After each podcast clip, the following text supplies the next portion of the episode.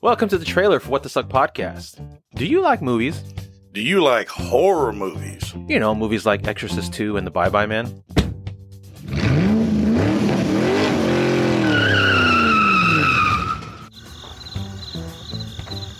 Well, those of you still with us are just the weirdos we want.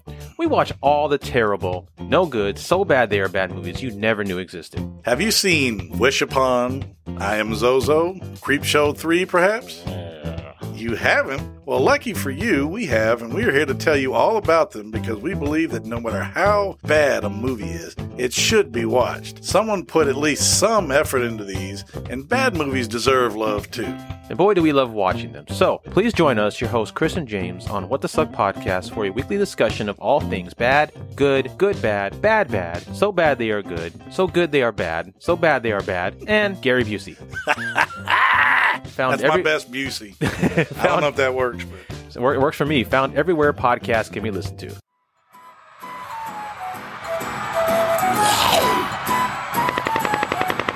welcome.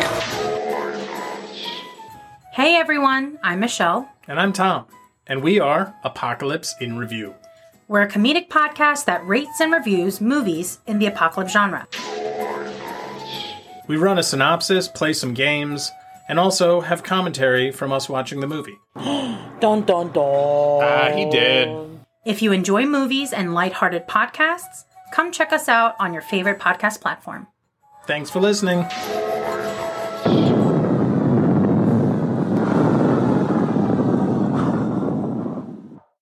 What's the difference between a snowman and a snow woman? The snowballs? Snowballs. How do you find Will Smith in the snow? I don't know. You look for Fresh Prince. God, no, that's terrible. It's not terrible. so, are you going to let me wax your butt crack tonight after this?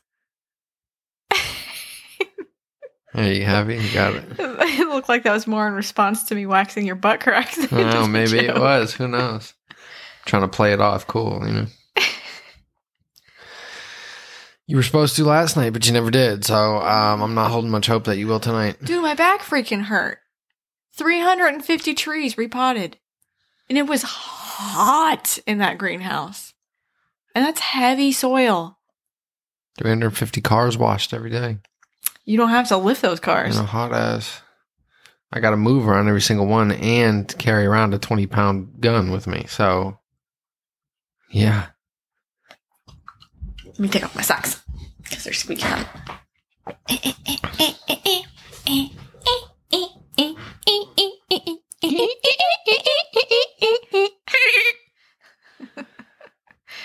All right. That was if a dolphin played Mario. Oh God. Thanks. I get to listen to that. What?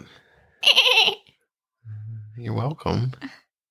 It makes me think of um, You sound grateful for everything I do for you. Leslie Knope when she's trying to get a pool for the porpoises, the Pawnee porpoises, and she does the the porpoise call, and everybody just looks at her like, "What the fuck is wrong with you?" hmm That'd be you. I am definitely Leslie Knope. For sure, bud.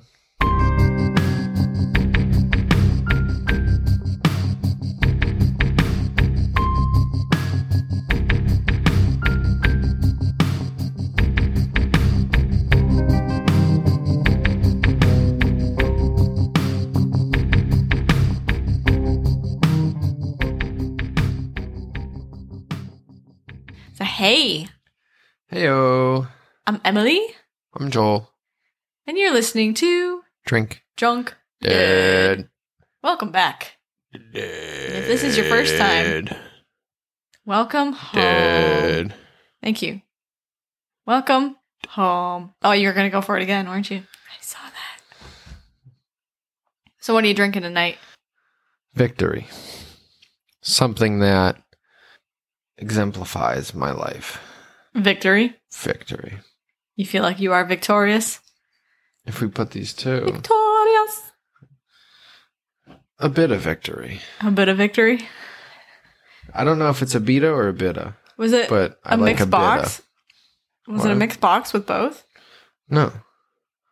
You just had one that was left over. Yeah. Oh. A victory. was left over, and I got the Abita last night when we were supposed to record. Yeah, that didn't happen. Cause my back hurts. It fucking hurt, man. Everything hurt. I'll give you a big dub. Gave or what you gave Big Dub earlier. Can you milk that anymore? He just fell. He's fine. Like six feet. he was fine. Which I mean, He got the air knocked out of him. Yeah. Did you see his face, dude? It was. It, I mean, you could tell he was in pain, but it was kind of comical just the face that he was making. What do you mean? He's going like, Yeah, because well, because he that's the first time he's ever gotten the air knocked out of him, and that's Yeah. that's when you're not used to that feeling. yeah, I'm sure it scared the crap out of him. But he's okay. right, Once he calmed down, he was fine. yeah. Kids are gonna fall. They're gonna get hurt. They're made of rubber, essentially. So Not butts though. I can attest to that. Butts break easily. you can attest to that. I can attest to that. you definitely said a pest. No, you're making shit up. I'm not. You gonna ask me what I'm drinking? What are you drinking? I am drinking another Pinot Grigio because I love them. They're so refreshing during the summer. Is this your sea glass? No, no, that was last week. This one is Ava Grace. It's citrus pear and then vibrant. Citrus pear vibrant. Is it That's how they vibrant? described it. I like this one better than the sea glass. Yeah. Yeah, they were about the same price, but I think this one. Let me swig that shit. tastes more like a Pinot Grigio. It's sweet but dry. I like it. Not bad. Great for summer. One and a half thumbs up. One and a half. you just got a little stub there. Yeah. I cut the tip of my thumb off just for this bit. Perfect. I don't have the glue to put that back on though. Super glue.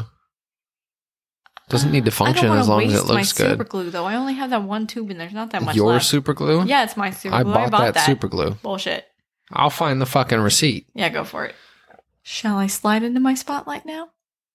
I've been ready. Okay. Well, I want to preface this week's spotlight uh, with something that I found. It was a story that was published on CNN on November 3rd of last year, so 2019. Fake news. CNN? Whatever.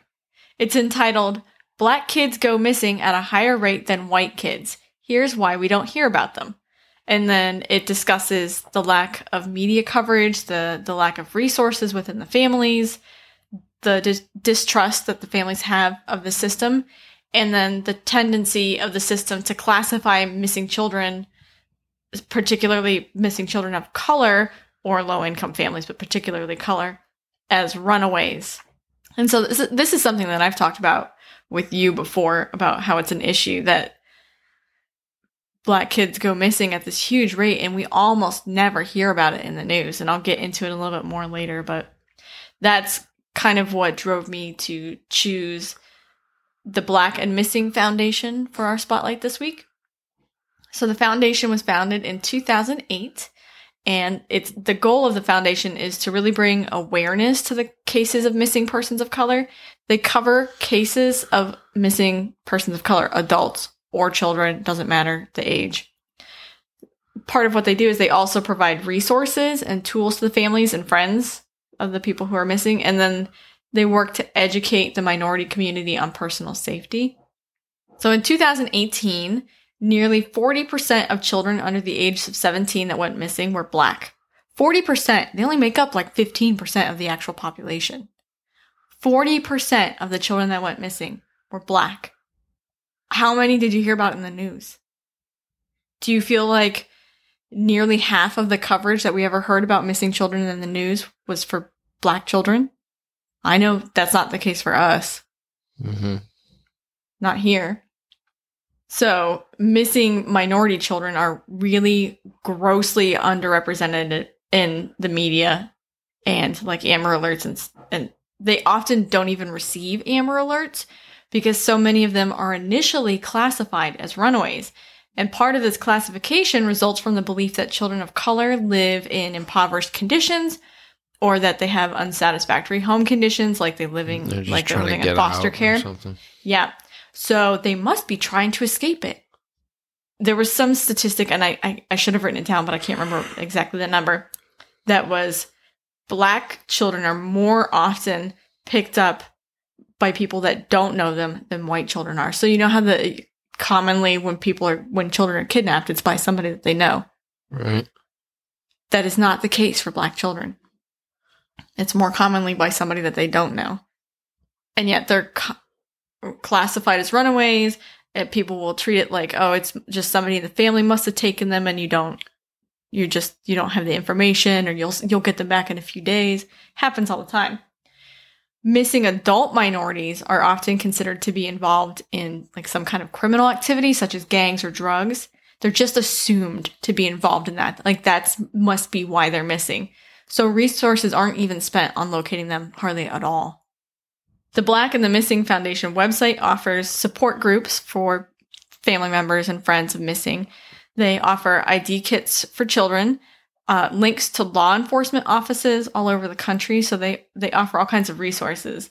And they also utilize multiple forms of media like radio, TV, social media, newspapers, and flyers to get more coverage for those who are missing. And they do this at no cost to loved ones. So it's entirely nonprofit.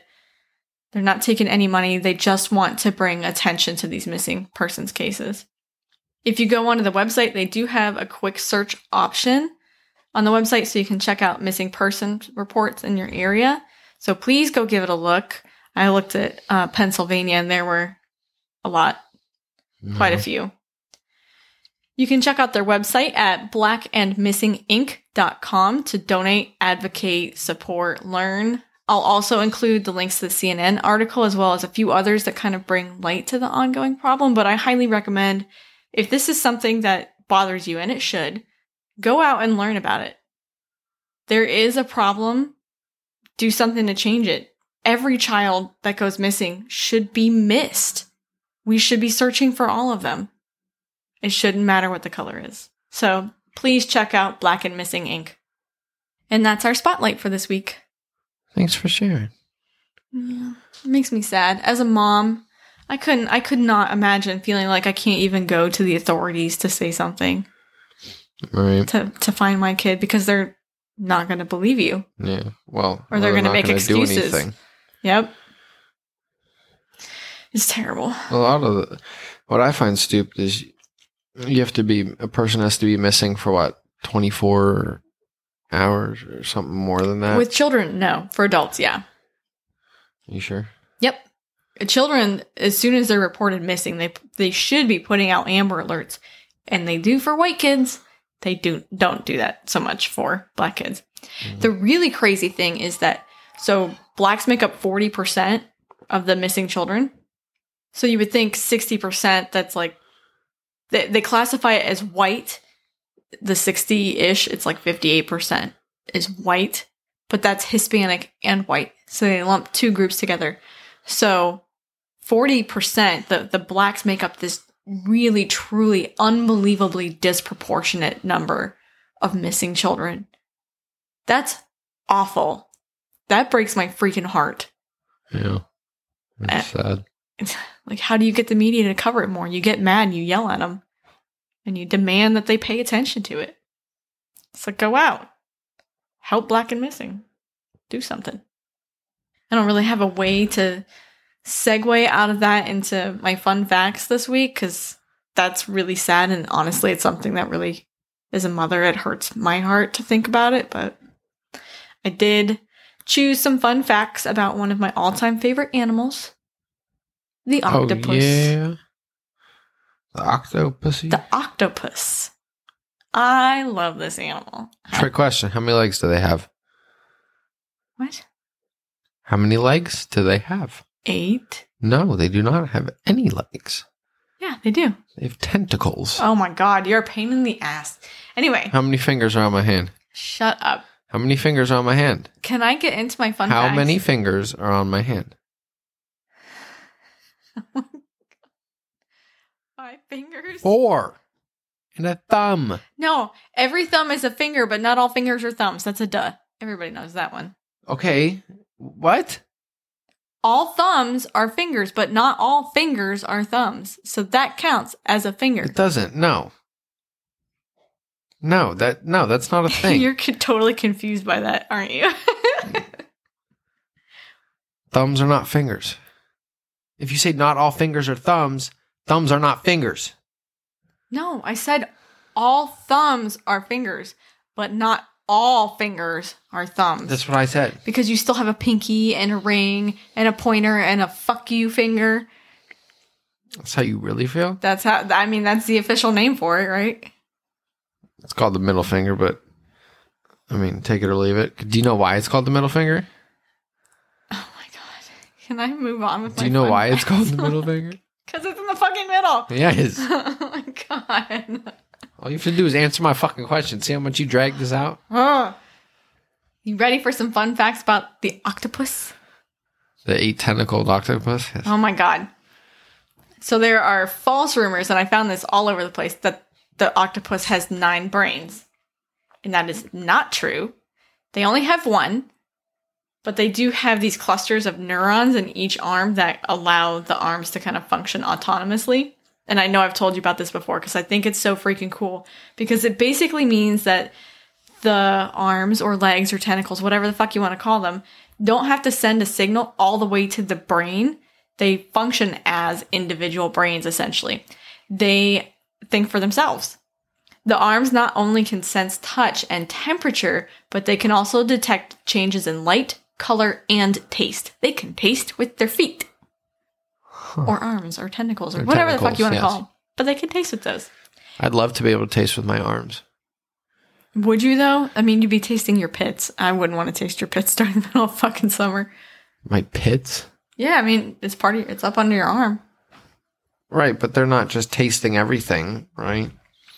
It's like they're tasting themselves. But plus, you would be so used to your own taste that you wouldn't even taste it. Well, think about all the times that you pick up the cats and you carry them around, so you'd be tasting your cat. Okay. I wouldn't want to taste that. Or a box when you carry a box. Do you have a choice if you had taste buds on your arms? No, but I wouldn't want it. do anything. I don't know why you want that. Well, you wouldn't know that you wouldn't want it. I think I would know. the life that you live. I think I would know. I'm an anal person. I think I would know that. Wiping I would your be like, butt. I don't, I don't like being an octopus. This is Wiping your butt would be a trip and a half, especially when the horrible. no. when you got stop. like one No, ply and your finger busts through. Stop. oh my god, no. I know that's happened to every single person who's listening right now, Oh, and it's the worst in the world. you just hope that when it does break through, it's at the end of your wiping. Oh, the worst is when you can't see it, and you're like, so you have to do the test sniff. Like, did I really get it? Uh-huh. Wait, if you really what? if you If you did through break the through? one ply, Yeah, like was it just a close call, or did I actually uh-huh. go digging? you're like, do I need to scrub right now, or can is, is just a regular wash sufficient? Yeah, Yeah. just a quick rinse under cold water. The test sniff. Yeah, Everybody's done one.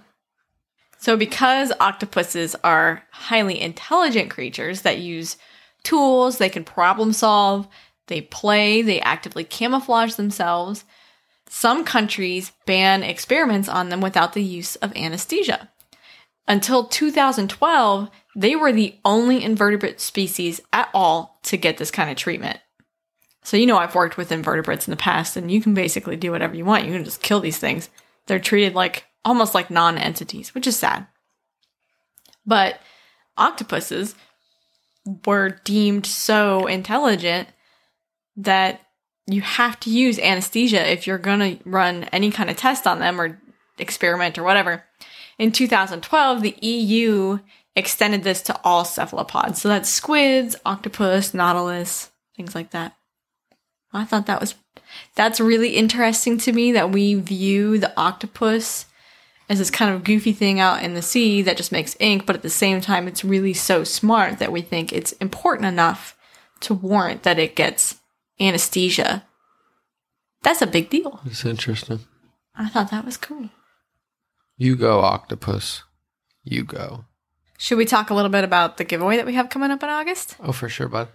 So this is going to be August is five five Sundays, and we release every Sunday.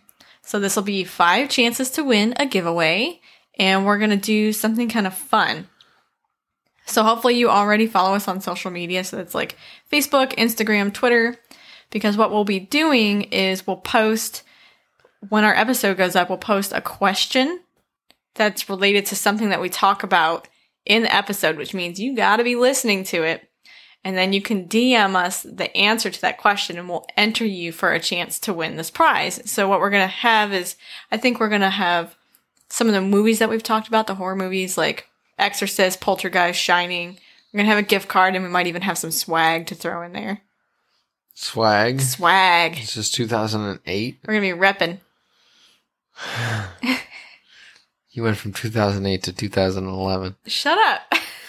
I'm you've already established that I'm old. Reppin'.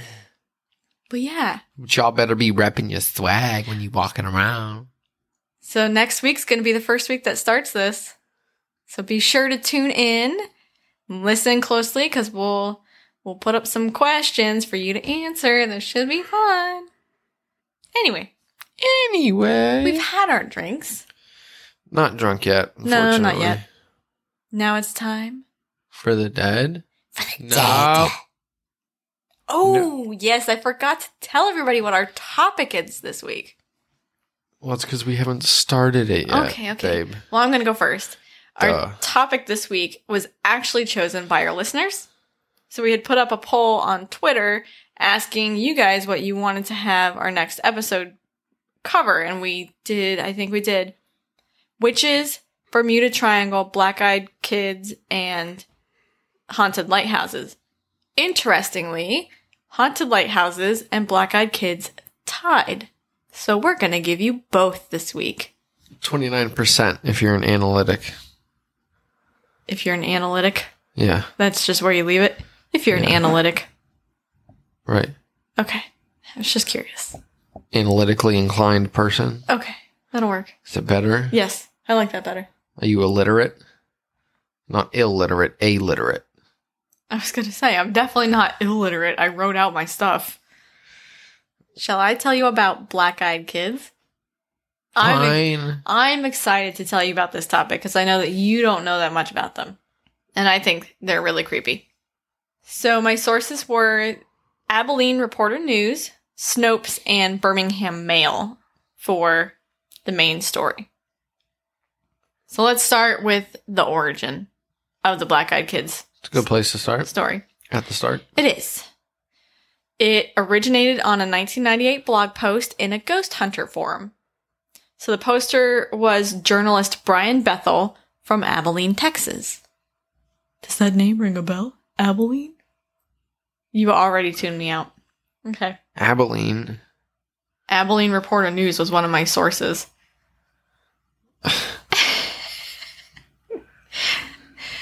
he later recounted his story again in a 2013 article in the Abilene Reporter News. In that article, he states that he thinks the original occurrence happened sometime in the spring or summer of 1996 because he remembers that he was wearing shorts. So he thinks That's how he knows it was summer. well, Texas does get cold in winter. They get cold enough to get some some snow and It's a real definitive answer. Well, it was summer because okay. I was wearing shorts. there's something more that comes up Like some Forrest Gump shit. a little later that would indicate that it's probably spring when this occurs. He'd gone to the shopping center that housed the movie theater and the local internet company called Camelot Communications. And it's not spelled like Camelot the way you would think. It was somebody who is illiterate trying to spell Camelot. They didn't have voice to text. It's like Camelot. How do they spell that? C A M A L O T T. That's not how you spell like Camelot, like King Arthur. Hmm. So he went there. I would have spelt it with three T's personally. with three T's. So the extra emphasis. It's Camelot. like, bro, you good? Yeah, I'm just from know. Camelot. Makes me think of uh, the accountant with ZZZ accounting. Yeah. Like, wh- why? Snore accounting. Uh-huh. So Brian had gone there to pay a bill that he intended to put in that night drop slot, so he's paying his internet while he's there. As he's sitting in his car writing a check, he's using the light of the movie theater marquee to write his check. There's a knock on his driver's side window. When he looked up, he saw two boys who appeared to be somewhere between the ages of like 9 and 12 that were standing there in hoodies. One was kind of olive skinned and they he had curly hair and the other one was really pale, freckly redhead, like sorry you're so Scottish kind of kid Should be scared already. who and this kid stayed more in the background. No, don't be afraid of redheads. I think redheads are beautiful. I like that fiery red hair. Oh wow. I see where I stand. Yours is kind of red in the sun. Quit trying to save face. Yeah, you're right. I'll move on. So he cracked his window a little to talk to the boys, and he suddenly got this overwhelming feeling of dread. He described it as a soul racking fear. The curly haired boy told Brian that they wanted to see Mortal Kombat, but they left their money at their mom's house and they asked they were asking for a ride. So Mortal Kombat is kind of your second clue as to a timeline. I double checked. Mortal Kombat came out in 1995 because I couldn't remember. So if it came out in 1995, it would make sense that this was spring of or summer of 96, or that that's around the time that it was being released. He says that he can't explain why, but the whole time he was talking to the kids, he just felt this inexplicable fear that kept growing until he looked up at the theater marquee and he saw that the last showing of the movie had already started. So they're asking to see a movie that's already in progress. They want help to go see it. Is Emmett trying to play fetch with you right now? He's just sitting there. He brought it back for you. No. Hey, you. Yeah, I know. You want to play fetch. Not right now, though, bud. So now he's not only thinking there's something kind of off about these kids, but there's no way that he's going to get them to their home and back without missing most of the movie. Just didn't, it didn't make sense. The curly haired boy kept insisting that it wouldn't take long to get there and then said, We're just two little kids. We don't have a gun or anything. And this is the point that Brian's like, The fuck you say? The what the fuck did you just say? Who Right, said that's like- anything about gun? It's like when you ask kids like if they're hiding candy or something. Like, I'm just a little kid. I wouldn't lie. I don't have candy Uh-huh. in my back pocket. But it's see- not the Snickers. Nobody even brought up a gun. We're just two little kids. We Right, don't have a gun or anything. Yeah. This is when Brian looked down and realized that his hand had kind of been moving towards the lock. So he quickly pulls it back. And when he looks back up, that original fear that was just sitting in his chest completely fucking exploded. He, the boys are standing there at his window staring at him with these pitch black eyes. The whole thing. There, it's not empty sockets. There's no white. There's no iris. Nothing. The whole eye is just solid black, empty, soulless eyes just standing there staring at him. And of course, what what do you do? You start freaking out. So he's freaking out inside, but he's trying to, you know, kind of play it cool outside so that he doesn't let them know that he recognized that there's something wrong.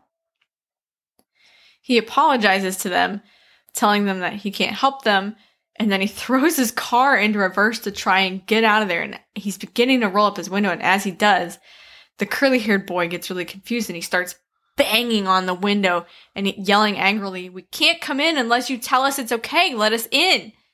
That's when Brian completely lost it and he sped the hell out of there. He just got the fuck out of there.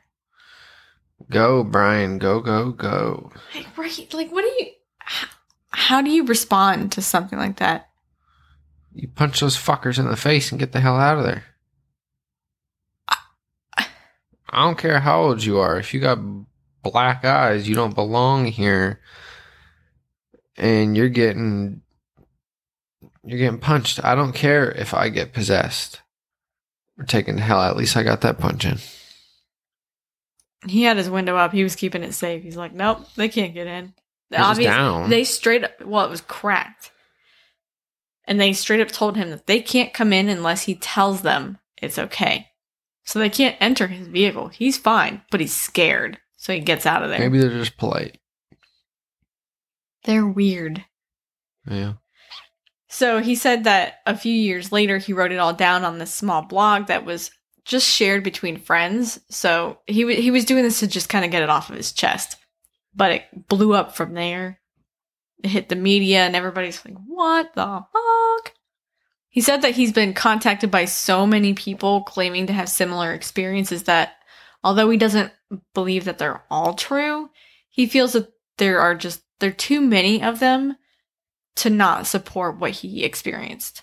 There are loads of other people that said, "Oh my god, I actually experienced that years ago, but I'd never heard of anybody else experiencing it, so I didn't know what to do about it, or I thought I was crazy. Nobody believed me. So at this point in his article, he becomes kind of a question talker. I fucking hate question talkers. They drive me crazy. So Do you know what I'm saying? he's asking and answering his own questions. So it's one of those, am I hungry right now? Yes, I'm very hungry right now. Am I gonna go cook myself anything? No, I'm too fucking lazy. That kind of question talker drives me nuts. like, That's all I'm doing. The rest of the night. oh, I hate you. I can't stand question. Did I just burp right there? Fuck yeah, I did. Dick. Am I going to interrupt you and drink my beer? Yeah, I am. He says he's not sure what he saw that night, but he's convinced that it wasn't just two kids trying to pull a prank or anything. At this time, 1996, black content contents, black contacts were not widely available. And I remember those became probably more popular around 98, 99. Because I remember Marilyn Manson with his contacts, and that's when it became really popular. And they definitely wouldn't have been available cheaply in the mid 90s to two kids from some podunk town in Texas, right? And he, he said it that it happened too quickly, like his look down and look up, for those kids to be able to have pulled it off like that. So there, it doesn't make, he couldn't find any kind of cosmetic reason for it. And it definitely wasn't drugs. There are no drugs that make your entire eyes look black like that. None that I've ever heard of. Well, exactly. Not None that- that you've ever heard of. Not that little kids are going to be having. You don't know. Middle schoolers are having sex now. I know that Belladonna makes the what is it the pupils the black part like really really big and black. Who? Belladonna. It comes from um, digitalis, which is foxglove. It's something that Italians used to put droplets of into their eyes to make them look really beautiful because their the center of their eyes would get really big. So it's a dilation medication. Yes, but it doesn't make the whole eye look black. My vision just fucked with me. Just now, The back of the wall, there was a black hole that started opening up. Uh. Hey. That's cool. We're good. This ain't the Black Bermuda Triangle. appearing up. Mm. What There, if it what? Bermuda Triangle? What if it's just a big ass fucking freightliner just appeared out of our wall? There are whole theories about the Bermuda Triangle and the Dra- Dragon Triangle that there's actually like a wormhole through Earth because they're basically directly opposite each other. We'll get into that when right, but Bermuda that's Triangle. that's something that was. I mean, the the Bermuda. I've never heard of the dragon. At least I don't remember hearing about it. But that's all purely. It's a, geo- a geographical location or section that was made up by man. It's not like within these certain coordinates at these angles, this special magical location exists. It's just somewhere that all these weird happenings created. Just wait until we fucking research it. I've researched it before. That was my seventh grade thesis. Not like Wednesday Addams. better than No. whoever the fuck that is. Because obviously, I've never me? even heard of him. the Addams family? Wednesday Addams? She was all about the freaking Bermuda Triangle. She knew everything about it. Apparently, didn't know enough to pop up on my radar. It's because you're not fucking cool. And That's I fine. definitely have some I'm listeners educated, that are gonna agree with me after this one. I ain't gotta be cool because I'm gonna get my money, motherfucker. Let's get back to my story here. The one thing A bit more. that Brian says he's sure of is that if he'd given those kids a ride that night, he wouldn't be around today to write the story. So that's the backstory, straight from the first person who experienced it. But they didn't have a gun on them. They didn't have a gun on them. So there are a lot of theories about what these kids might be. So they're known as the BEK or the BEC, black eyed kids or black eyed children. What was the BK something you did before? The killer? Burger. The BTK. BTK. What was that again? He's a, a killer from Kansas that we were watching that. What on- did it stand for? Uh, what does it stand for? I don't remember. You sure it's BTK? Yeah, I know for sure it's BTK. Doesn't sound familiar. That's because you don't follow serious serial killers. Go ahead and look up BTK. I know what I'm talking about. You also don't listen to true crime podcasts. You don't live a true crime life. I He's do. the one who used to bind his victims behind the back, and sometimes he put like stacks of plates on their backs, and then he would do terrible things and then kill them. And he got away with it for a long ass time. He worked for ADT, Home Security. Well, that's how you do it. So he was the Zodiac killer? No, he wasn't the fucking Zodiac killer. Those are two different people. Yell at Google. It, Yell at me. anyway, I can't figure out what it. it's probably bind, torture, kill. Because that's what he would do. Sure. I imagine that's what it was. I can't remember though. It's been I listened to the stories, but I don't always pick up on every little detail. So anyway, You would say otherwise in any other conversation. black eyed kittens. Let's get back to them. Theories about what they might be. So some people have speculated that because of the need to be invited in, that they might be vampires of some sort. Is it a vampire thing? The need to be invited in, yes. Seriously, you don't know that shit. You have to invite I vampires never in. watched Twilight. It's not fucking Twilight. It's Dracula. You have to invite vampires in. Anyway, At least they have the respect before they kill you, you know? Like if if they kill you, you pretty much did it to yourself. mm, I think it's basically like your home is your sanctuary, or wherever you are, that's your sanctuary, and you have to invite them in and show them that you trust them. And once you have, once they have your trust, Then they kill you. then they kill you. Respectable. Other people believe that the BEK might be aliens, demons, interdi- interdimensional beings, Interdimensional. interdimensional beings, uh, ancient Celtic fairies, or merely an internet urban legend. So there, there's some reason to believe that they might be Celtic of Celtic origin. Huh. They're typically described as being between the ages of six and sixteen, usually observed in pairs, two by two, hands of blue. Two by two, hands of blue. Always asking to be let into the home or vehicle or wherever someone is at.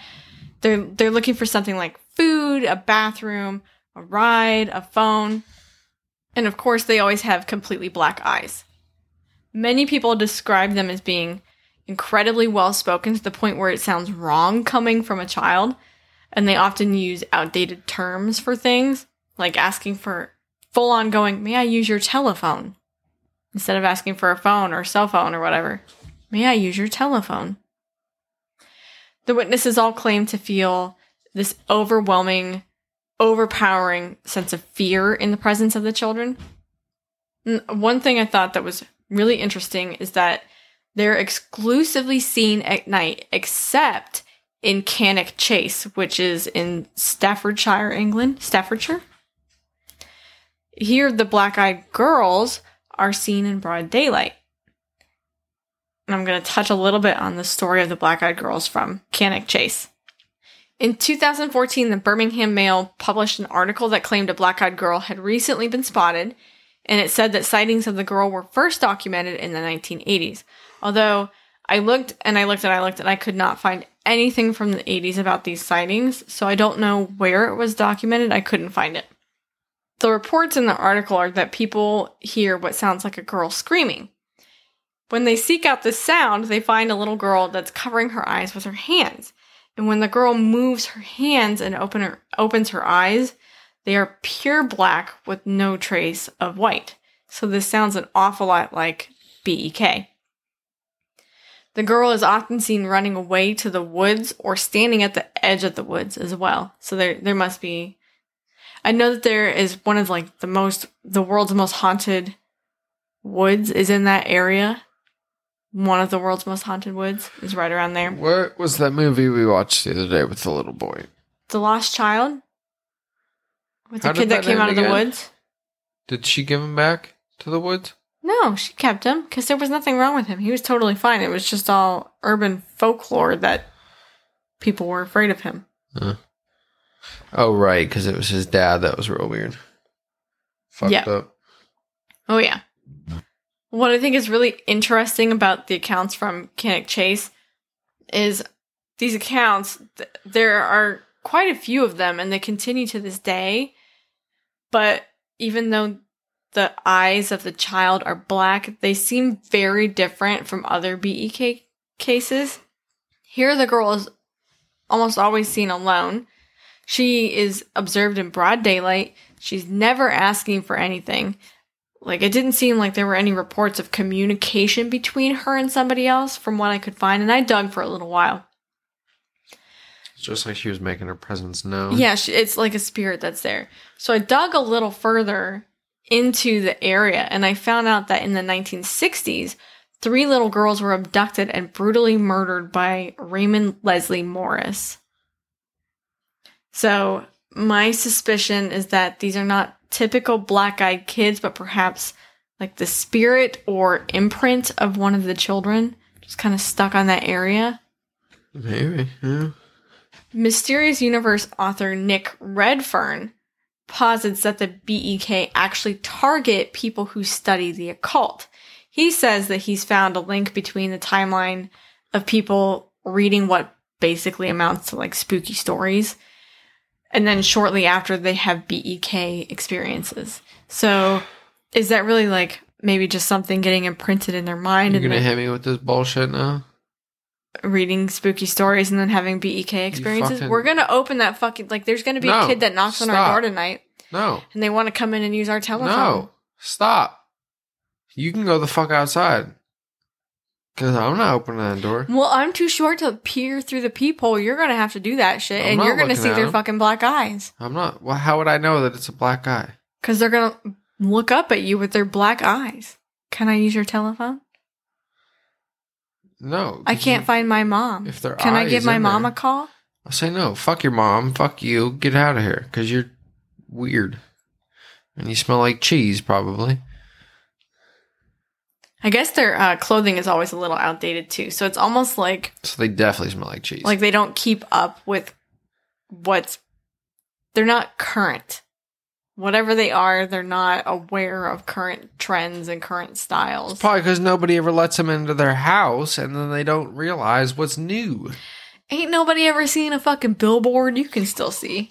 You know what Billboards aren't a thing anymore, darling. Yes, they are. They're all over the place. Yeah, okay. It's called the internet. Okay. Well, they don't know what that is. Exactly, because nobody lets them in the house. So I have two personal accounts of BEK stories to share with you. There are so many of them out there, but I found two that I really wanted to share. One I've heard before, one was new.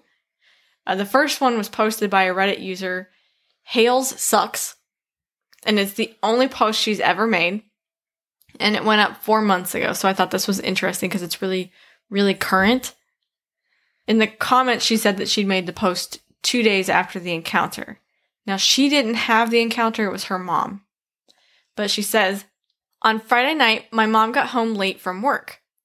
There was a meeting about her work staying open during the quarantine, so she didn't get to our house until around, I think, about 7:30 or so.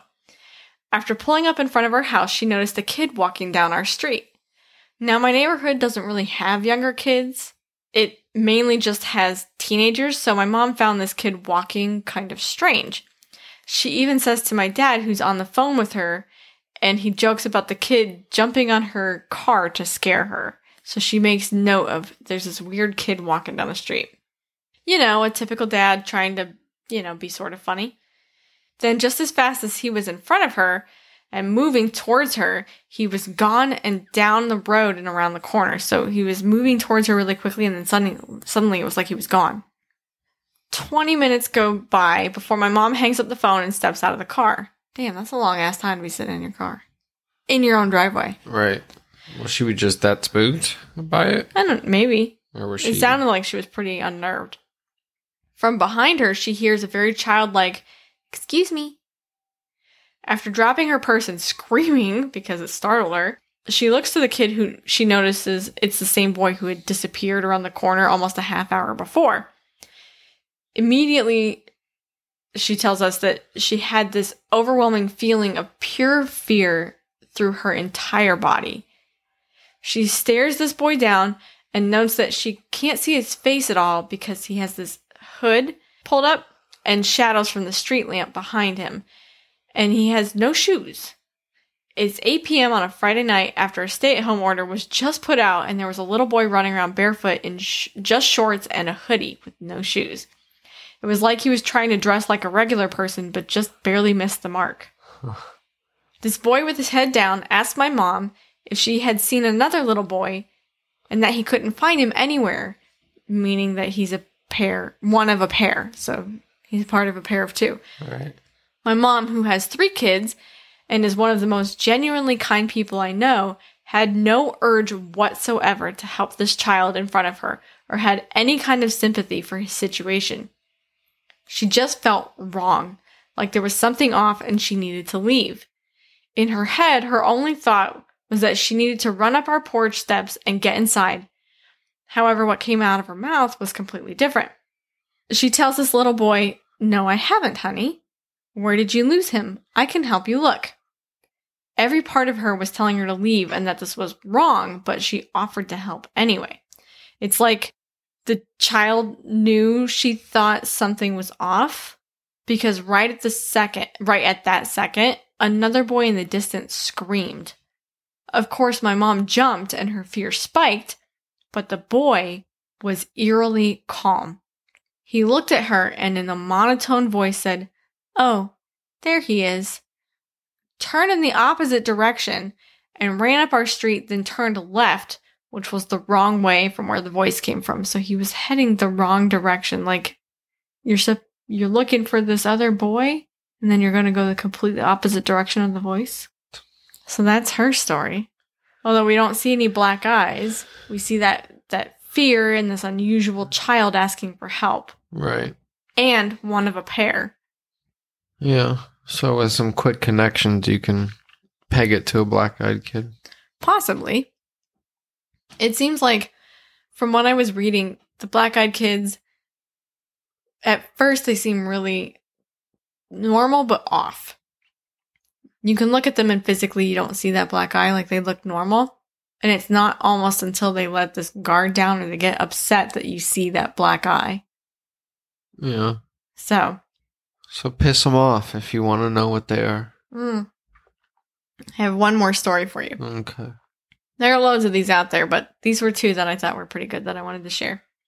So this second story is from phantomsandmonsters.com. This incident took place about 22 years ago. I had just moved to a new city with my wife. We were small town newlyweds from the Midwest. We moved cross country to Phoenix, Arizona so I could attend graduate school. Being naive and new to city living, I habitually answered the door without a second thought. Never again after this. The first thing that should have tipped me off to the peculiarity of the situation was the fact that someone was knocking at six in the morning. The second thing that should have dawned on me is this kid had to reach over a rather tall patio gate to unlatch it and open it.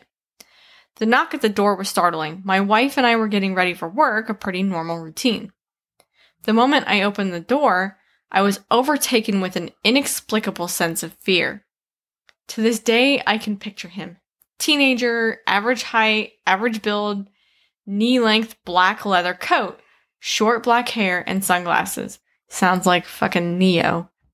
Matrix. Yes. Yep. The sunglasses. Looking at me like I wasn't going to get yeah, that I wasn't sure you were going to get that. The sunglasses at 6 a.m. struck me as odd, and even more odd, he was eating an apple. He was very polite and asked if he could come in and warm up. I said no, closed the door, and slid the security chain into place. A moment later, another knock. I opened the now chained door, and before I could speak, he asked again if he could come in and warm up. No, I reply and attempted to close the door. Before the door could shut, he put his hand out, stopping the door on its hinges. He looked directly into my eyes, still wearing his sunglasses, and said, Can I at least get some ketchup for my apple? Ew. Fuck that, I reply, albeit a little confused. Get the hell out of here. My wife is calling the police. He takes a moment to let this information sink in, lowers his glasses, revealing his eyes as black as obsidian, and says, No, you won't be calling anybody. At that moment, I force the door closed, lock it, and call out to my wife. By this time, she's scared shitless, hiding in the bedroom. All jacked up on adrenaline, I rip the curtains back to look out the window next to the door. He's gone. Absolutely no trace of him. I go out on the patio and check the gate. It's still latched from the inside. I turn to enter the house and I notice a half eaten apple lying on the ground Inside or outside? inside of his gate that's still latched. I don't think that part's too like oh, because all you got to do is reach over the gate and lock it. But he just saw somebody standing at his door eating an apple. Right. All you got to do is walk out the gate. I mean, most of those lock behind themselves Well, it sounds like he's saying that this one you have to be able to reach over it. to unlock it. Right. But most of them, as soon as you close it, it locks. Well, it's still a creepy story. No, Still weird. you won't be calling anyone. Yeah. Right. Watch it. was probably just some dickhead out there causing trouble. Pure black eyes. Yeah. Contacts. What time was this story? He said it was 22 years ago, and I think this was posted back in like 2014, So mid nineties, early nineties. early 90s, when black contacts would not have been widely available at all. Still available. Unless huh? you were Michael Jackson working on Thriller or something, but even that wasn't black eye contacts. So that's my story of the BEK. Thank you. That was a good share. What are you going to do if somebody knocks on our door tonight? Are you going to shit your No. pants? No, I won't shit my pants, You going to make me but I'm answer not it? opening it. I'm not letting you answer it. No. There are no. Okay. There are like maybe two accounts that I could see of people who said that they let in BEK, but both of the ones that I found when they said that they had let the kids in, they were written by teenagers and they were clearly just somebody that's making some shit up. Yeah, because most people are like, nope, no thanks. Yeah. So there are no accounts of what happens if you let the BEK in. Not that I could find. So I don't know what hmm. happens. I guess we will never find out You don't because we're them never in? letting one Maybe in. they're just poor wandering spirits that need some help, and we can help them out. I don't think so. Maybe they are, but they can go knock on another door. We're good with where we're at. But I'm a good person. I want to help people. They're not people. You don't know that I do. just because I have black eyes. Makes them not people. Yes, people have white eyes. What if it's like a defect? Well, then they shouldn't be out fucking knocking on people's Well, doors. that's why they only come out at night. Because man, if they went out during the daylight with all black fucking eyes, they'd be blind as shit. you don't know that. Yeah. Why? When you're drunk, your pupils get really big. Just because their eyes are black doesn't mean they're all pupils. They're absorbing all that light. It's a lot of fucking light to absorb. I bet they have really good night vision. Probably. But that's my story for you. Well, hey, thanks for sharing that. I sure do appreciate it. Do you need a potty Let's break? give Emily a round of applause. Thank you.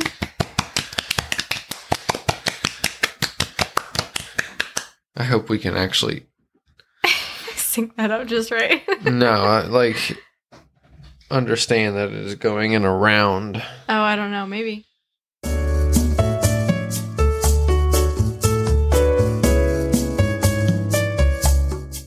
So believe it or not, I have a story for you. Wait, wait, wait, wait.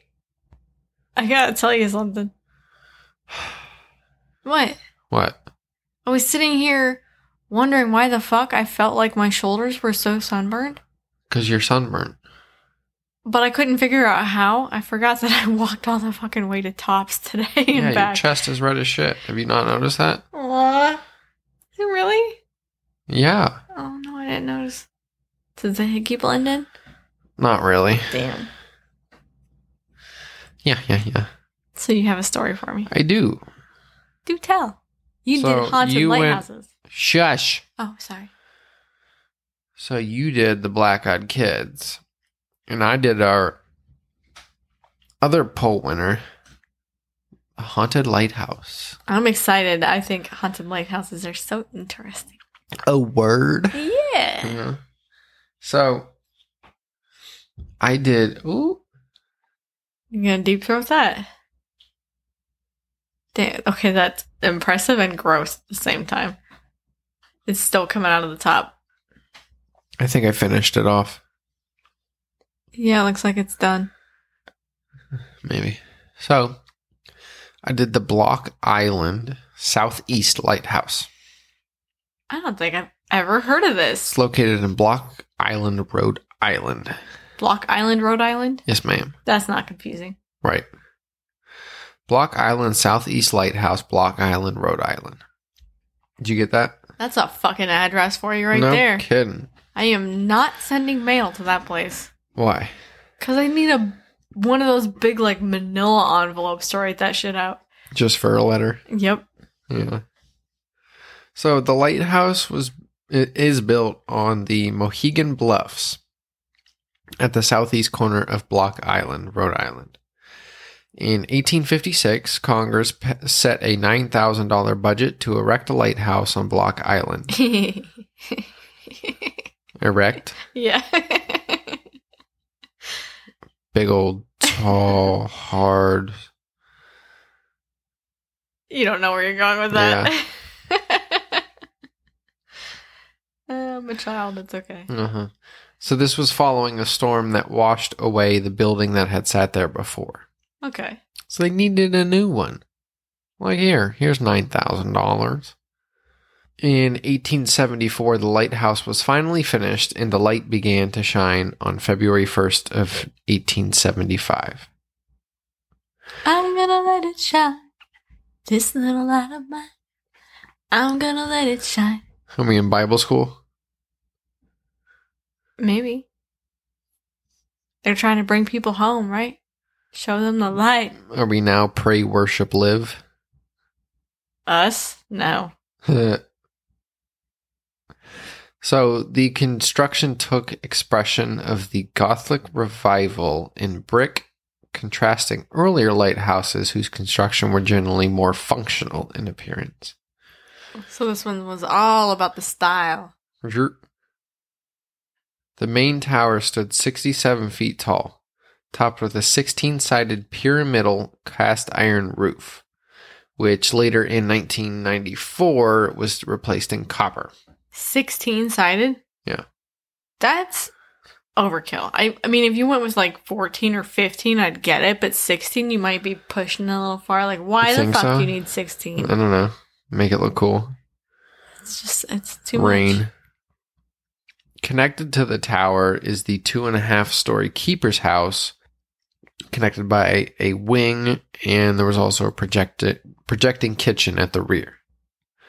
The original glass optic was a first order Fresnel lens, which stood about 12 feet tall and was illuminated by four circular wicks. Hmm. And of course, I was in, interested by, you know, like the orders, how they classify them. And a order is defined by the focal lens length. A first order lens is a 920 millimeter 920 millimeter focal length. So, what does that mean for how? Is that kind of give you an idea of It is the distance that third- it'll cover? It is the third most powerful. Okay. There's like a hyperbolic and then something else. I forget what it was. At least back in the day. There's, of course, more powerful things now. But, anyways. So, interestingly, in 1992, the lens was modified to rotate by floating on a pool of mercury, which was driven by a clockwork me- mechanism. In 92, they were putting it on a fucking pool of mer- mer- mercury. Mercury, Mercury. Mercury. right? That just doesn't sound like a great Found that idea. to be interesting.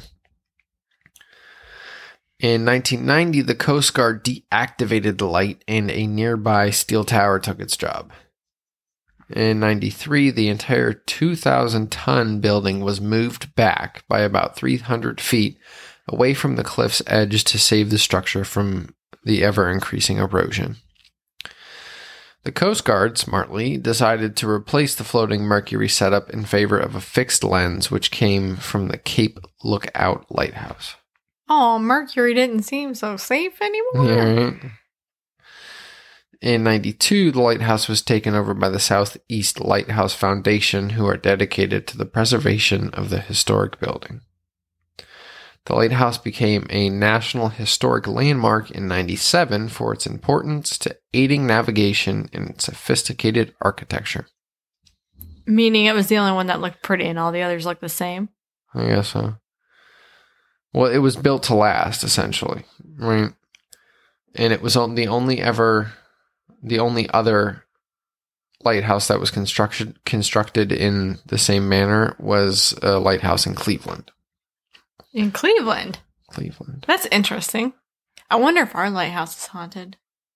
It is. The one on Presque Isle? Yeah. I haven't heard any stories about that. There That'd be was really interesting. the um, the one general who was like burned in a or melted down in a in a big pot. what? Yeah, at the bottom of the lighthouse. A general was bought, uh, like It was a military person. Yeah, he was boiled down in a pot, and then his bones were sent by carriage somewhere down south, like towards Pittsburgh. But his, oh, he's the one that all bones the were bones were lost on the highway. Yeah, now he haunts the highway. I know what you're talking about. Yeah, I can't remember his name. He was fucking boiled. yeah, in a Oh my pot. That's how that's how they broke him down. Ew, I don't like that. That you better that that makes me think of Sheldon Cooper using Leonard's freaking pancake cup to measure his bodily fluids when he's sick so he like pees in the pancake cup. Like you can never use that freaking pot again. Ever. Right. Well, This is the melting I'm pretty sure pot. it was a pot that was designed purely for melting people. Who the fuck designs this shit? Like why? Why? Well, back in like the late 1800s, what else were Was you there to a do? mass need for melting people? Apparently, oh my god. it was like a, a 3,000 pound metal pot. Like w- probably you don't just fucking- make that for no reason. Oh my god. No, I bet you anything that's like a fucking cauldron that they put on ships to make big old soups in and then they're like, "Well, we got to repurpose this." Not shit. that big. You don't know. I do know. That's disgusting. So today, the lighthouse sits as a museum and an accompanying gift shop for anyone who pays $10. They can go around and get a tour. So it was operational from 1875 until 1990. In that time, the lighthouse was home for at least 10 keepers, 40 and 40 assistants and their families that accompanied some of them, not all of them. With all the people that lived, sweat, bled, and some who even met their end there, it's no wonder that at least one would find their afterlife spent here. In the early 1990s, there was a keeper and his wife who took care of and operated the beacon. It is said that their marriage was very contentious eh, before their move to the island. So, found during a routine visit from the Coast Guard, the keeper's wife was laying at the bottom of the stairs, passed away from a broken neck. Despite the keeper's cries of innocence, claiming that she had committed suicide by throwing herself down the stairs, he was relieved of his duties, arrested, charged with murder, and sent to prison, serving his time and never returning to the lighthouse. But they didn't have any further evidence. She could have fucking tripped and fell down those damn stairs. It's a fucking lighthouse. But why wouldn't you call to the Coast Guard? How long was she there for? Mm, Didn't say. I mean, if she was only there for a little bit, I suppose there's a timeline we need to have here that we don't have because it was 18 something something, right? Something, something. 18 something something. That's that's a pretty exact date, I think. 1990s, but yeah. Mm, 18 it's the something. same something. thing. Same thing. Wait, I may have misspelled that, mistyped that. So it closed down in the 90s. I don't remember. Anyways, unlike her husband, the woman dubbed with the name Mad Maggie never left the property. Poor Mad. Poor Mad. Poor Mad. With nearly another century of operation. Okay, yeah, so I misspelled it. It was the 18, 1890s. You misspelled 1890. Mistyped. Misenumerated it. Whatever, dude. There were many other keepers and families who found themselves living with a rather active spirit. Understandably, her aggression is only ever taken out on men that would operate the lighthouse. There were never any reported counter encounters with women or children, um, other than kind of like kids who would say that they hear banging of pots and and occasionally see something kind of moving Mm-hmm. but there wasn't ever any aggressive things going on. Most commonly, she would do gentle acts like rearranging the furniture. Uh, many have also heard her stomping up and down the winding steps, which was her death place that led to the top of the tower. I wouldn't call rearranging furniture a gentle act. I would think that's really passive aggressive. She's coming in like, bitch, you did it wrong. This is the way. It's like mother in law type Gentle shit. in the fact that she's not harming anybody. Okay, okay. It's passive aggressive. That's what it is. Following the relocation of the lighthouse in 33, Mad Maggie became very unpleased with the move. Her actions seemed to become uh, a bit more aggressive. One of the more in- interesting acts is when men are eating in her kitchen, she will throw food at them and bang pots. If a male keeper would be sleeping alone in one of the house beds, she is known to shake them awake, and she would cause the bed to lift off of the floor, slamming back down to the ground with a loud thud. Nope. I would be the fuck out of there for that. Well, you're a chick, so you're cool. Still having your whole bed right? No, like that's. I don't know. That's a place that you feel incredibly vulnerable. It's a place that you're supposed to feel safe and relaxed, and then to be attacked in your bed. Nope. Nope. Know, you couldn't sleep. Mm-mm. Ever after that. Ever, ever again. Most of all, Mad Maggie loved to lock men into empty rooms or closets. One of the most impressive torments she has delivered being when she tormented a single and sleeping keeper one night. While he was asleep, she had begun to shake his bed. And being upset, he ran outside in nothing but his underwear. I don't know why he ran outside. I don't know if he was scared or just like looking at somebody to yell at, blame it on, or whatever when trying to get back inside and go back to bed, he found that the door was locked from the inside. Maybe she just wanted a peek.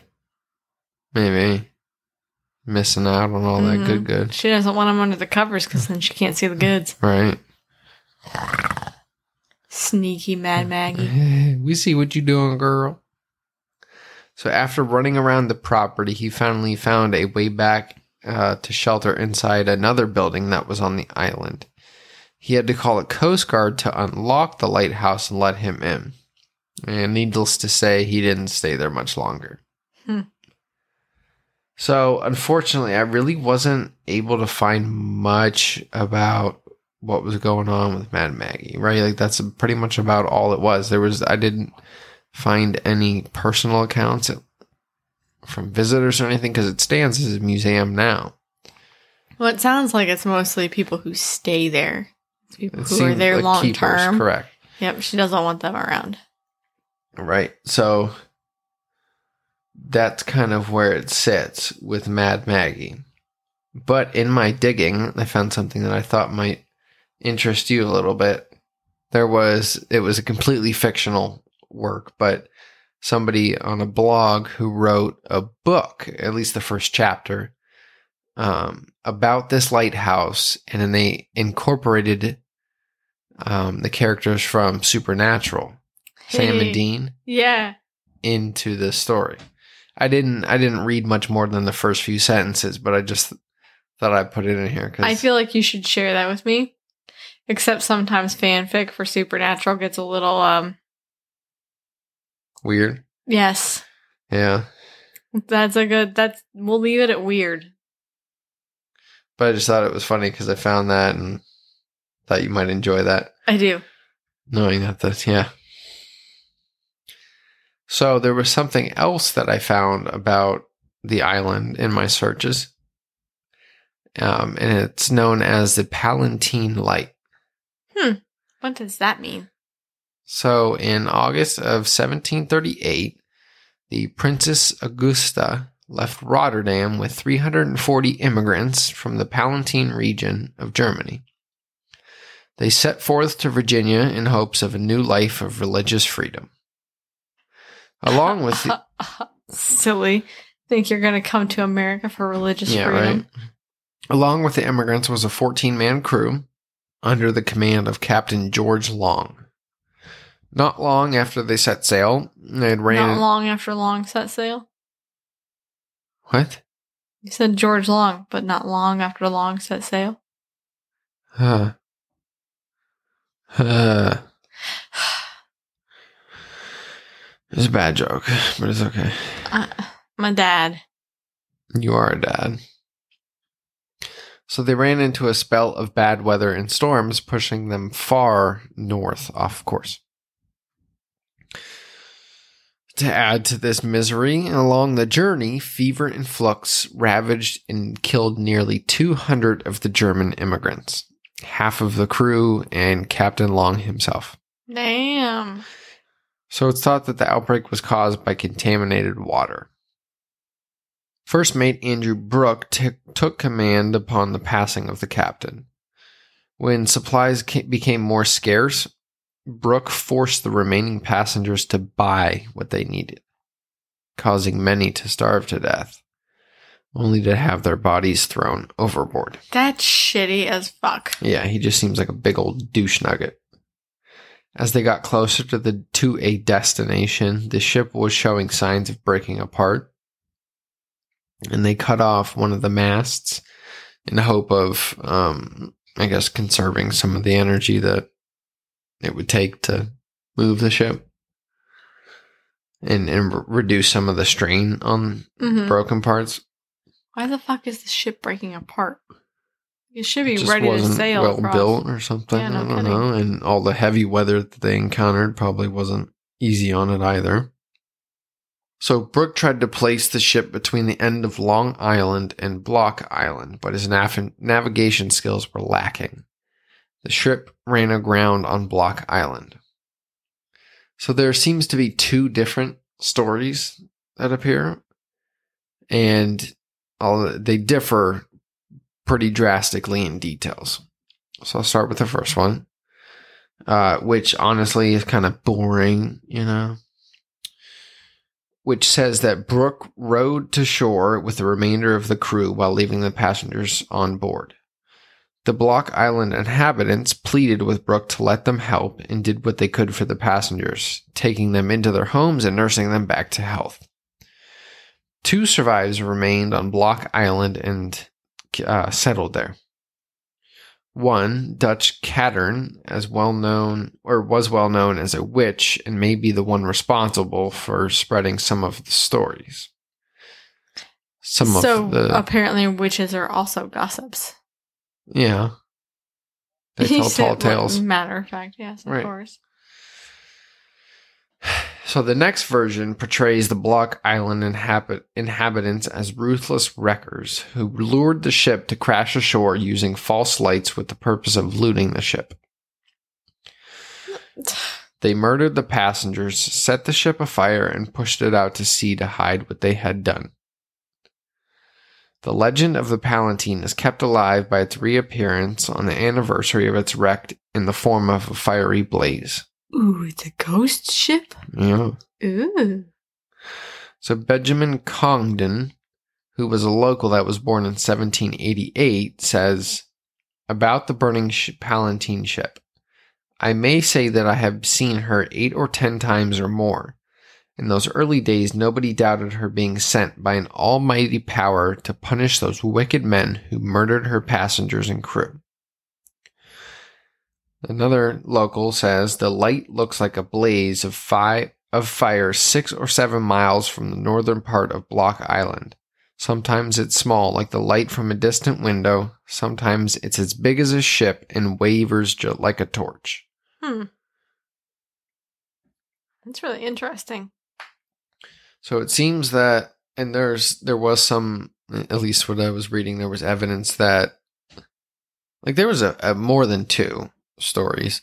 These are the ones I included here, but there was some evidence that said that the ship was repaired and they um, sailed down back to Virginia or something like that.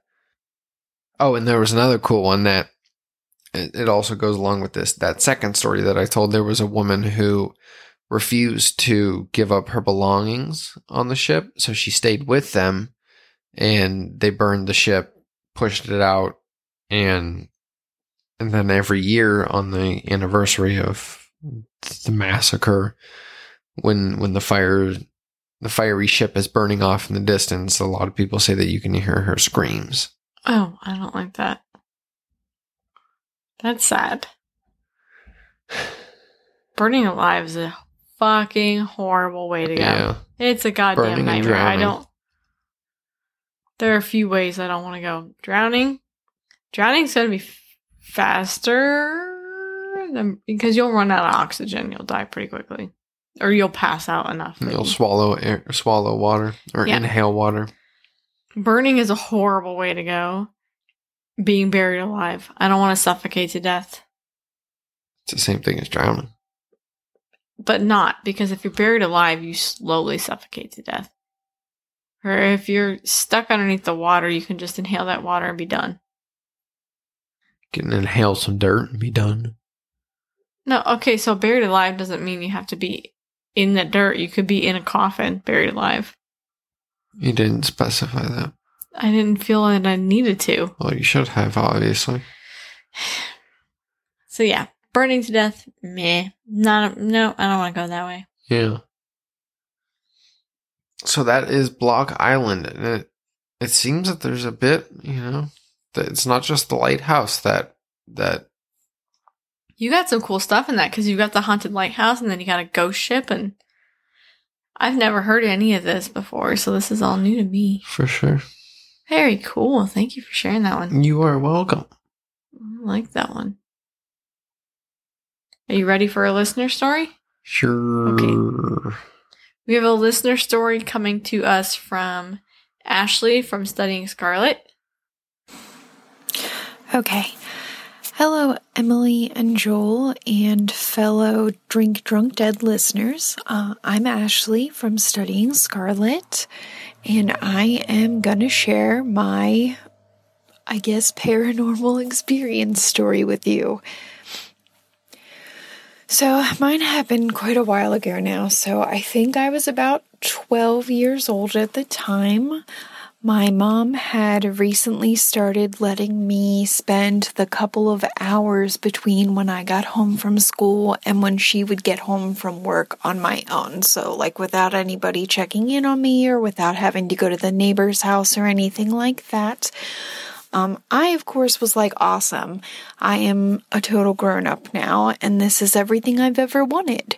Um, for the first couple of weeks, that went great.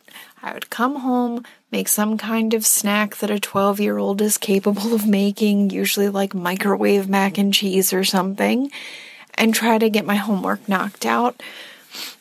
Um, I am the type of person who doesn't really like to work in complete silence, so I would normally have either some music playing or the TV on for background noise while I was doing that. Um, it helps cut the silence of a, an empty house.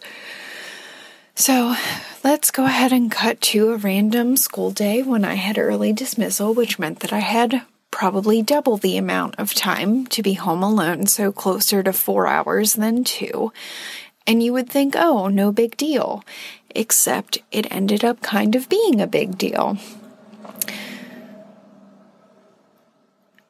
Everything went as usual for the first hour or so. I'm sitting on the couch working on my homework, and we had two Cocker Spaniels at the time. So those dogs were laying kind of with me in the living room area while we listened to the TV when all of a sudden the two dogs get up and run out of the room. So I'm in the middle of writing something down. I finish writing it down and then I'm like, well, I better check on them because they probably need to go outside to go to the bathroom. So I put my books aside. I get up and walk out to the kitchen because that's where the back door was to let them out to the fenced in area. And the dogs are not in the kitchen. So I'm like, what is going on? Where did they go? That's when I hear one of them bark and realize that they had run upstairs to the second floor.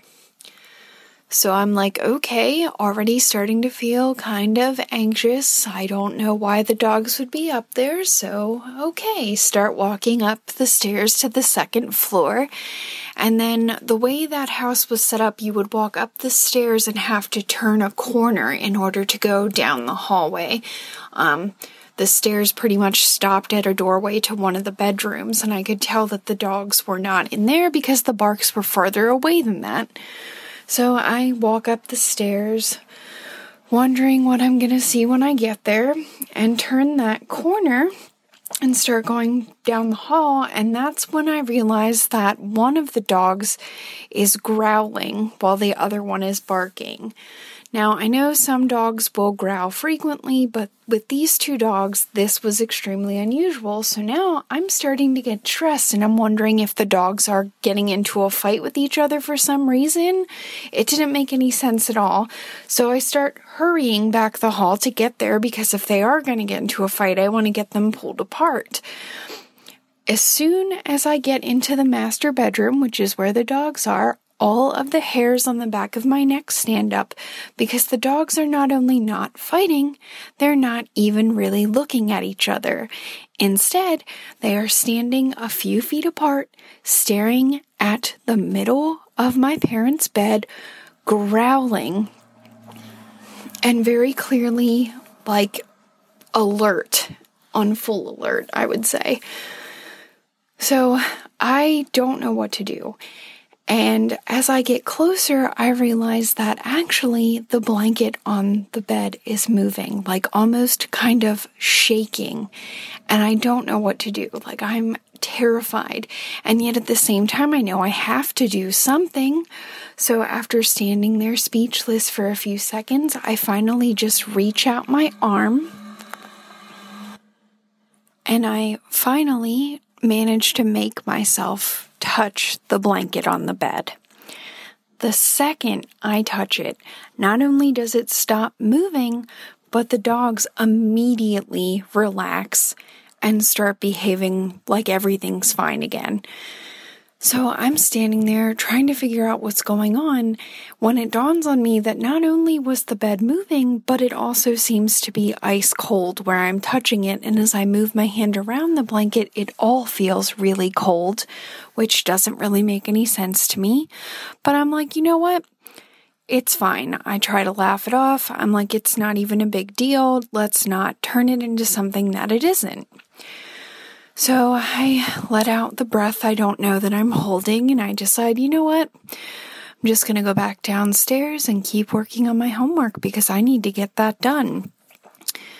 Pretty much right around the time I make it to the top of the staircase, all of the sudden, the stereo downstairs kicks on.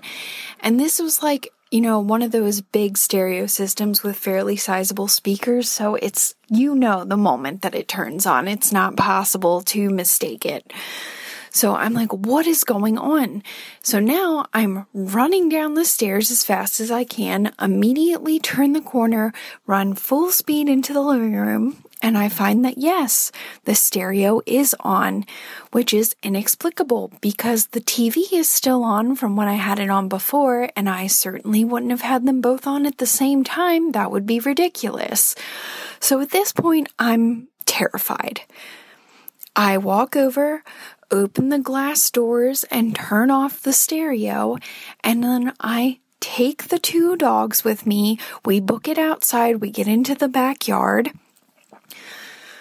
I'm breathing pretty heavy and I'm terrified at this point, but I'm also looking around because I'm like, maybe my older sister got home and is playing a prank on me, but her car is not out back where she would have parked it at. And so now I'm like, wow, there really isn't a good explanation for this. There are no cars, no one is home, like it's just not possible. So I think understandably I stayed in the backyard for quite a while before finally working up the nerve to go back into the house. At which point I walk around checking every single window and the doors to make sure they're all locked, which they are. And then I essentially decide I'm going to grab the cordless phone. Yes, I know I'm dating myself. Cordless phone. We had a landline. It's fine. Um, but I decide I'm going to do the rest of my work with that right next to me in case I end up needing to dial for help. So I pretty much sat there with the dogs trying to get my homework done the rest of the day. Um, I'll admit that to this day I believe the house was haunted, although I don't remember having any other experience quite like that again. The stereo did occasionally come on by itself at various times throughout the years that we lived there, but that was really the biggest thing that ever happened to me in that house. Um, I know a lot of people think that I'm imagining it or it's all in my head, whatever, but to me, I think that I experienced something that day. So, anyway, that's my story. It is not nearly as good as Jess's, so I suggest you stick around for that one if it hasn't been played yet. Thanks, guys. Thank you so much for that story, Ashley. I know that I've been in a situation where I've been home alone with some really weird shit happening and I've been freaked out enough to run outside and wait for somebody to come home because it's just so scary. I the I definitely got chills when she talked about walking into her parents' bedroom and seeing the bed moving and then the dogs growl. Ugh, ugh, makes my Yeah, you did your uh-uh crawl. face. Uh huh. My uh uh face. The nope, nope. Get the fuck out of there. Yeah, it wouldn't be about that either. Mm-mm. For sure not. And then you touch it and it feels ice cold. Ugh. That I know you said you weren't sure that, that whether this was paranormal. I would say that that is definitely paranormal. It is not a normal experience. You don't normally walk into your parents' bedroom and find the sheets just randomly moving on their own. Not a normal occurrence. And if you have walked into your parents' room and seen their sheets moving, I feel bad for you. Oh. That's- chances are they were home and that's something you'll I take with you forever. That's nightmares. Uh-uh. Mwahaha. Not mwahaha. Things that you that end up burned into your memory forever. Like your dog's growling out of bed that has nobody in it. Yeah. That's creepy as fuck, man. That's like shit out of a movie. Thank you for sharing that with us. Thanks, we Jess. haven't we haven't played no, that was Ashley. Yeah. Thanks, Ashley. Ashley. That's Ashley. She's like one of my favorite people. We haven't played Jess's story yet. I'm going to save that for another episode. But uh, thank you very much for sharing that, Ashley. That was a really good story and it definitely creeped me out. So now I'm going to give you my usual reminder to go and check out the spotlight this week. That is blackandmissinginc.com. Go check them out. Support if you can. Do a little learning. It never hurts us to learn more. And don't forget that starting next week, we're going to have some information. We're going to be doing a giveaway for all of August. You're going to have the chance to get five entries throughout out the throughout the throughout the Month throughout of the month August. of August. I'll get there eventually. Yep. Shut up Eventually. broken record. So you're gonna have a chance for five entries throughout the month of August to win some fun prizes and a little extra cash in your pocket. So don't forget to tune in for that. That's gonna start next week. Baby, do you want to tell them about our social media? Where can they find us? We are on the Facebooks and the Gram as well as the tweeters. Do you know where? What's our handle? Let me tell you. At D R I N K D R U N K D E A D. For those Drink drunk day. Yes, thank you. We also are, you know, pretty rich and we have an email that's drink drunk dead podcast at gmail.com. It costs all of us free 99 to get that email. So you better send us some shit to make Did it worth our while. Free ninety nine. F R E E ninety nine. Free 99. Okay, that's what I thought you said. Yeah, you can send us your stories if you want them read on the show, or if you have ideas for episodes, or if you just want to talk about some of the weird shit that you've encountered. We love to hear it. So you can hit us up on our email. For sure. Don't forget to rate and review us if you listen on iTunes. And definitely, if you're enjoying this, remember to tell your friends. That's a huge way to help us get out there. Tell your homeboys, tell your homegirls. Retweet us and tell your buddies. Tell your homies. And maybe if you're lucky, I'll send you a booby shot. Your booby shot. Yes, my booby shot. You guys would be so lucky. Thank you so much for listening. We can see it. It means a lot to us. Um, it so it took us five months to get to 500 listens, and we have had 500 listens just in this month alone. She's constantly looking at it. A little bit. I, I get excited about it. Kind of crazy. I can see that you're listening, and it means a lot to me. I don't know if it means as much to you, but I'm excited about it. For sure. So thank you very much for being our listeners. I heart you. I heart you as well. Maybe I'll include little heart shaped cookies or heart shaped yeah, candies. this probably fucking go bad. No, Before. no, no. I'll get like a baggie of heart shaped candies or something. I'll order something special, like the the hair. the the fucking Valentine's Day candy that says "I love you." The crappy chalky candy that for Those some reason everybody not loves. crappy, and you can suck on my hairy nipple if you think otherwise. I, I don't know where to go from there with that one. You don't need to go anywhere. All you need to do is raise a toast to, to our, our, ghosts. ghosts.